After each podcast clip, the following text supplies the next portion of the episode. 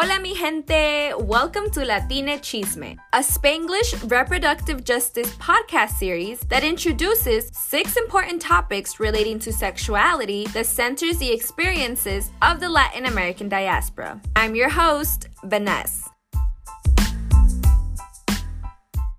Prepárate, prepare yourself, because in this episode, we're talking about machismo, marianismo, and heterosexuality. Ever heard of these terms before? No worries, because I'm going to explain these concepts anyway. We will also learn about how these concepts show up in traditions like a quinceañera and for important moments in life like getting or not getting the sex talk.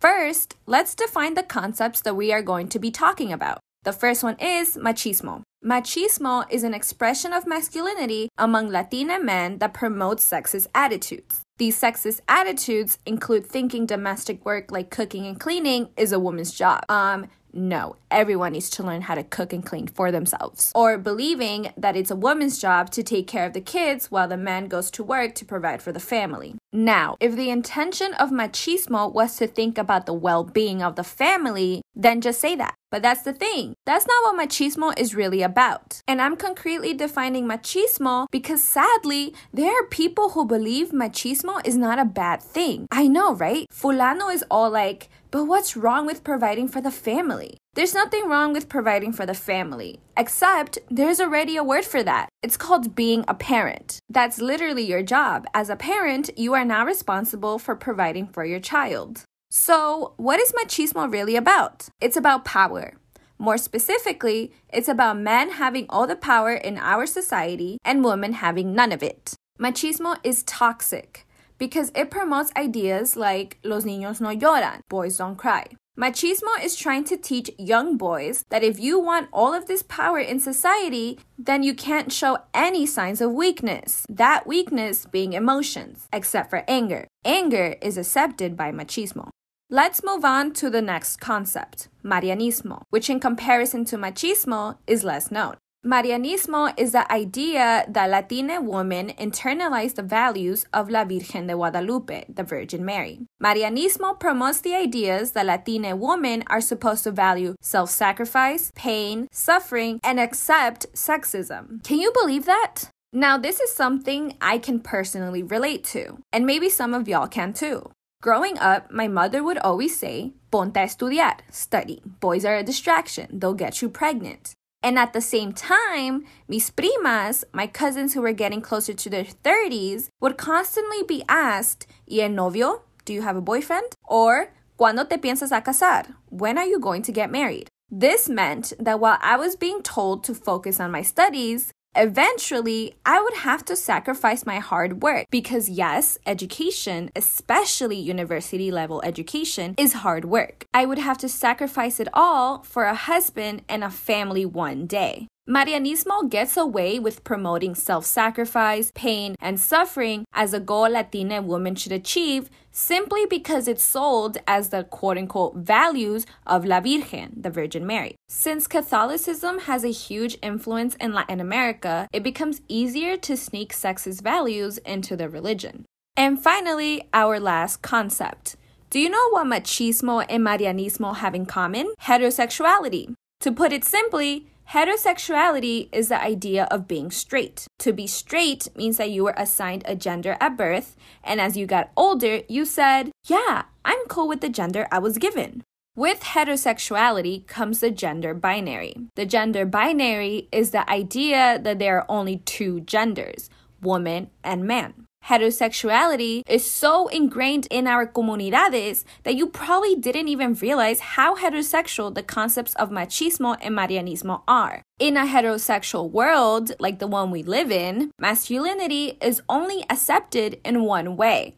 That one way is how machismo promotes it, not being weak in order to hold power in society. Femininity is also only accepted in one way, and it's how Marianismo promotes it to be accepting of machismo and sacrificing yourself. Not sorry to burst your bubble, but that's not how humanity works.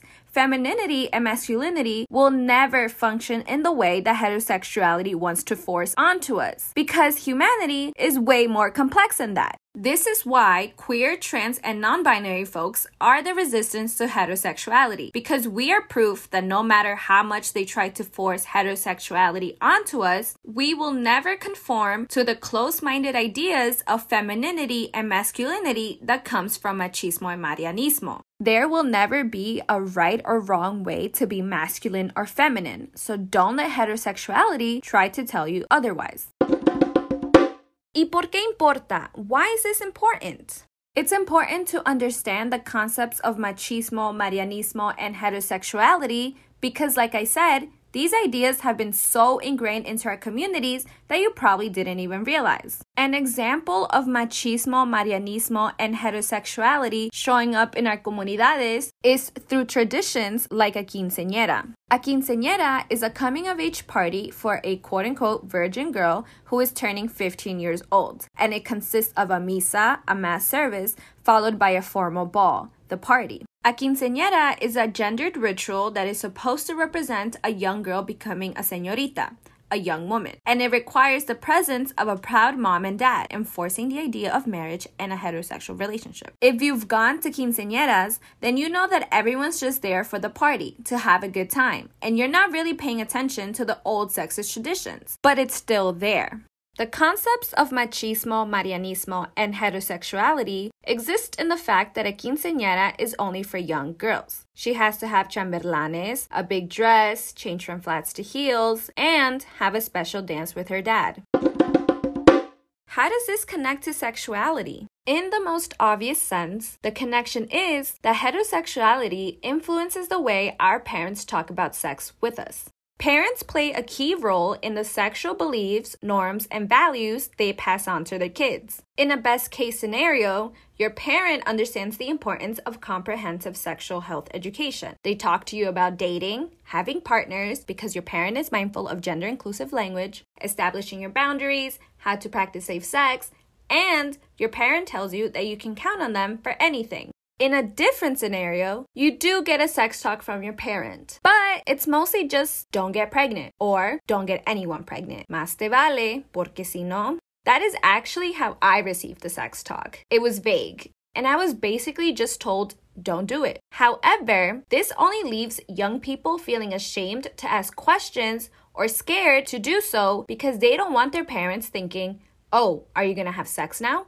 Is that what you want to know? In this scenario, no hay confianza. There isn't trust between the parent and the child. The worst case scenario is parents not talking to their kids at all. This is a worst case scenario because young people are individual people who are going to make their own decisions, whether we like it or not. So it is best to give young people the knowledge they need in order to make informed decisions about their bodies. Some reasons why parents don't want to talk to their kids about sex is because of the lingering shame of sex talk. They think it's not age appropriate or believe the schools are teaching young people everything they need to know. This is also why we talked about machismo, marianismo, and heterosexuality. Because as long as we continue to operate from a heterosexual standpoint, we will never get the comprehensive sexual health education we need. El chisme es one, machismo and marianismo are ideas set in place by colonization that seeks to define masculinity and femininity in only one way. Two, the ideas of machismo and marianismo only continue to cause more harms to our communities. And three, it even affects the way our parents do or don't have the sex talk with us because they were only taught to view sexuality in a heterosexual way.